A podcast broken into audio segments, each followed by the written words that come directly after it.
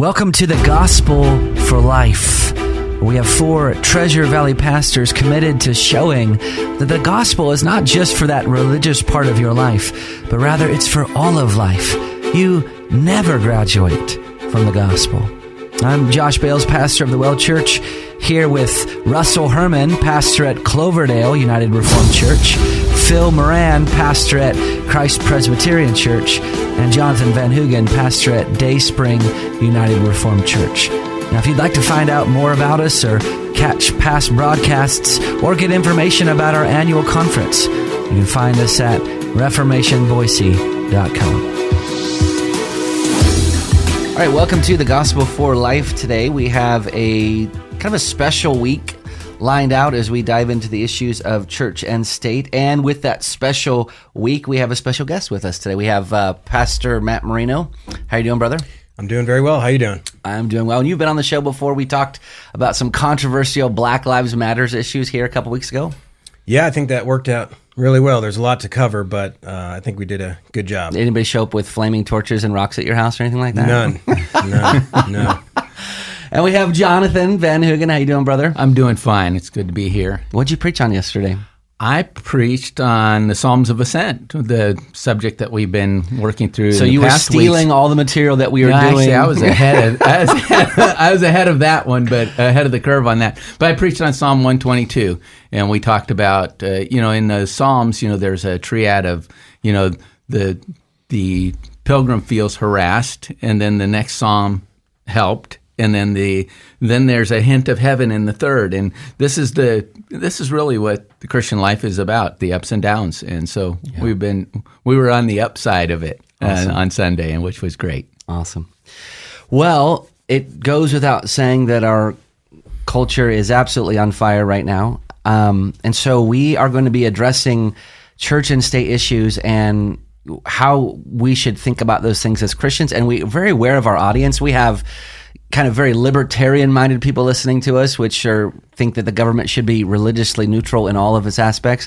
We have kind of theonomists listening to us who think that the Old Testament law should be completely used in today's culture in every aspect. We have the zealot who's listening to us who wants to rebel against everything that the state is saying.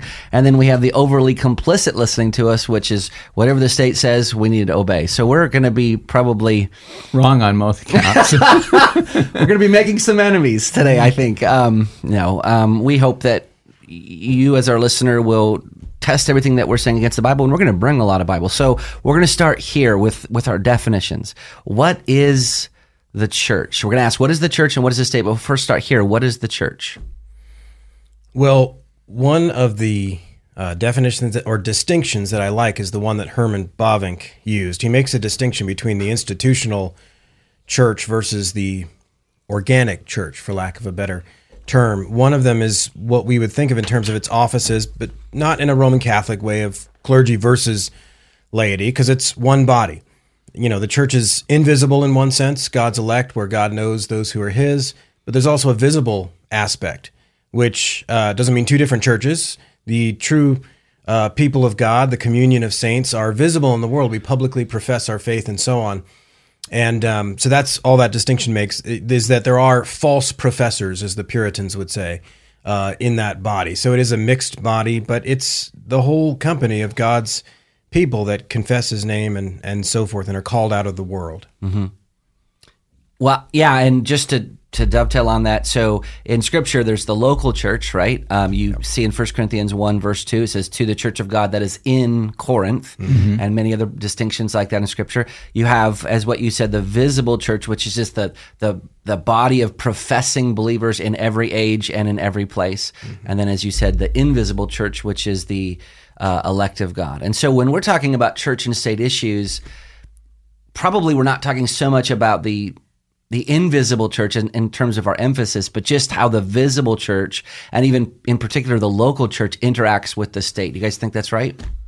That would be a good distinction. I think that, uh, and you know, that's what makes it challenging because the visible church represents oftentimes a number of different do- denominations with uh, different directives from, uh, you know, you know, uh, particularly on the local level, the elders and and those that are in governance over that church have uh, particular emphases. You know, churches have churches have distinctions just like they have personal like people have personalities and so that makes it a challenge when we're talking about the church because in one sense we want to talk about a kind of a universal understanding of the church and at the same time we realize that uh, local churches have distinctive problems and personalities that are going to make a difference That's right.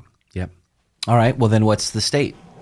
The state is uh, God's ordained uh, institution that bears the sword, to use the metaphor that Paul uses in Romans 13.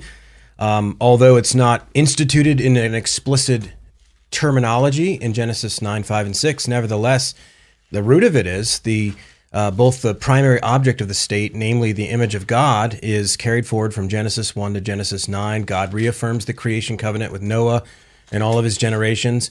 And in that, at the center of it, he says to Noah and his sons and all their generations, which again is I'm emphasizing that because it's not just Israel, it's not just reducible to their civil law.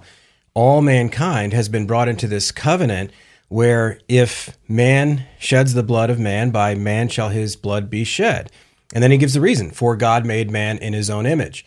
And so the um, the Christian tradition, by the time you get to the Middle Ages and later, would draw that image of God out in a civil context in terms of life, liberty, and property. And that's an accurate reflection of the second table of the law, commandments 5 through 10, that has the image of God as the thing that's being violated anytime you disobey any of those commands, whether it's his authority or his life or his marriage or his property or his good name or all that is your neighbor's in the 10th commandment. That image of God is reflected in life, liberty, and property. And so the sword is there to defend that which God already sets up at first. God sets up the image of God before uh, the institution of government. So people oftentimes hear that and say, I don't see government in Genesis 9. I would respond to them by saying, exactly. The argument's better than you think. The image of God actually comes first, and then government is there set up to defend life, liberty, and property. Life, liberty, and property don't come from government. Life, liberty, and property come from God. Government is set up to defend that, that natural right of man. Mm-hmm. Yeah, and I think one of the important things to emphasize this to emphasize at the very beginning here is, is what you said at the beginning is that God ordained the state. It's a it's a creation of God, an appointment of God. Mm-hmm. It's not something that man just kind of came up with. Yeah. Now, of course, there are different forms of government. Some are really bad and and destructive to mm-hmm. civ- to civilization, but the state itself, the government of the state itself, is not something that we created. Like the church, it's been appointed and ordained by God, which immediately brings this problem to the fore. You know, and, and I'm going to say it like this just so you guys can trip over a little bit. Which one, which uh, which appointment of God has the supremacy, the state or the church? Well, that's it's a loaded question. Well, I know it's a loaded question. Yeah, I told you it was a loaded question. because it depends what you mean. If we're talking about ultimately and eschatologically, the church obviously lives on, and none of these other institutions do. But I know that's not what you're talking about. Right. You're talking about in this age, Yes. if they if they come to an intersection, and uh, and so the first thing we would say is there's different models, uh, and I'm not passing this off like oh they're all the same. No, I, I take a position, but there's different models for how the church and state relate in terms of who has the supremacy. But we would just say they're they're different institutions. They they have first of all different symbols. You know, the church has uh, the keys in Matthew's gospel that's used for their power, mm-hmm. the keys of the kingdom. keys of the kingdom, and that's expressed in the preaching of the word, sacraments, and discipline. At the, And the let's back. let's pause there just for a mm-hmm. second, right? Jesus helps us with such a vivid imagery. Mm-hmm. What do keys do? They open doors and they close doors.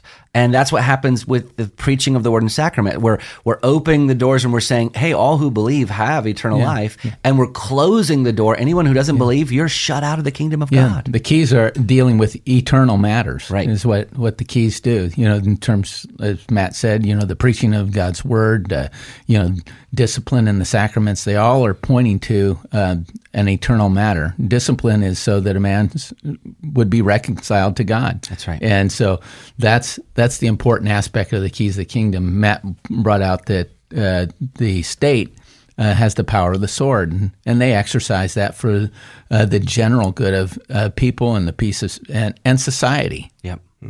And in the Reformed tradition, you have those three uses of the law.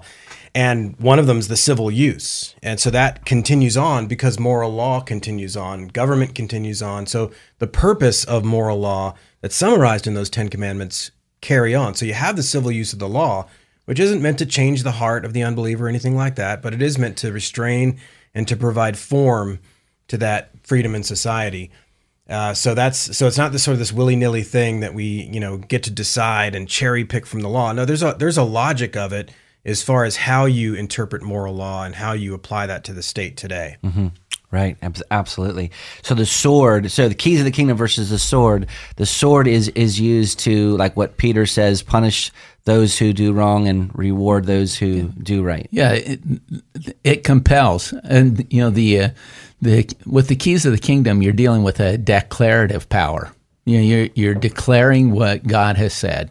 Um, there, you know, it doesn't have a, it doesn't have force behind it. Mm-hmm. Uh, you know, you can't, you know, you, you can't in one sense compel somebody into the kingdom of God. Mm-hmm. Yeah, you can you can uh, be con- you know we're constrained to to preach the gospel. We have this uh, you know this constraint because of the love of Christ. We want all men to know Him, mm-hmm. but I can't compel somebody. I can tell them. Right. Um, you know the the power of the state can compel certain actions. They do it at the point of the sword. Um, they do it at the you know they they're able to throw someone into prison or take somebody's life in in those matters. So uh, there's a difference between those two in that way. Would you guys say it's an oversimplification to say that God appointed the church kind of for the inward good of man, and God appointed the state for the outward good of man? That'd be oversimplifying it. I think. How would you how would you how would you clarify? Well, I think that we live in, in one sense, we live. You know, there's there's an oversection, uh, uh, you know, intersection between these two. Uh, Intersectionality. oh man, we got liberals these, on the radio today. Between these two kingdoms, uh, you know, I mean, we, you know, there's there's the the kingdom of man, the kingdom of God. There's a there's an intersection in which we live. We, you know, so um, I think that you know, no, the church actually the church actually in, in the proclamation of the gospel is uh, is there are so much ex- external activity with that that we can't simply say that the state is dealing with externals and we're only dealing with the heart. Yeah, I mean it's like that. Um, you know, there's a truth in it, of course, but uh, it's like when people say you can't legislate morality, and I know what they mean. They mean that the civil law is not meant to change the heart. It's not going to produce good. That's not what the civil law is for. Law is force in that sense. On the other hand, most people that say that they're trying to the, they're trying to do the dirty work of disconnecting the law of a people from the morality of a people. But the reality is that every law that you pass is uh, a function of your morality, mm-hmm. regardless mm-hmm. of its source. And of course, you're going to be borrowing from God's world, from natural law at the very least. But it is moral through and through from that sense. But it doesn't produce good; it restrains evil, and so that's that's kind of where we would maybe say that that way. Right, right. Well, you've been listening to the Gospel for Life. We are taking um, this week to talk about the differences between the church and the state. And, and today, you know, we haven't covered a lot of ground, but we have covered this ground that God has appointed both. He's appointed the church um, and he's appointed the state. Both of them are creations from God, and so that should help correct some of our thinking in in some areas. So if you if you kind of tend to be a a zealot um, wanting to rebel against the state, then the Bible says no. God appointed this authority, um, and we don't have the right to to rebel against it in its respected sphere. If you're overly complicit with the state, then perhaps you should recognize that when God gave the church powers and powers to be the prophet to the state, like Calvin wrote that letter to King Francis, uh, he dedicated the institutes to him. Um, that he was operating in his right role. Now we'll unpack this, you know, more over the next few days. We're glad you listened to us, and we'll see you next time.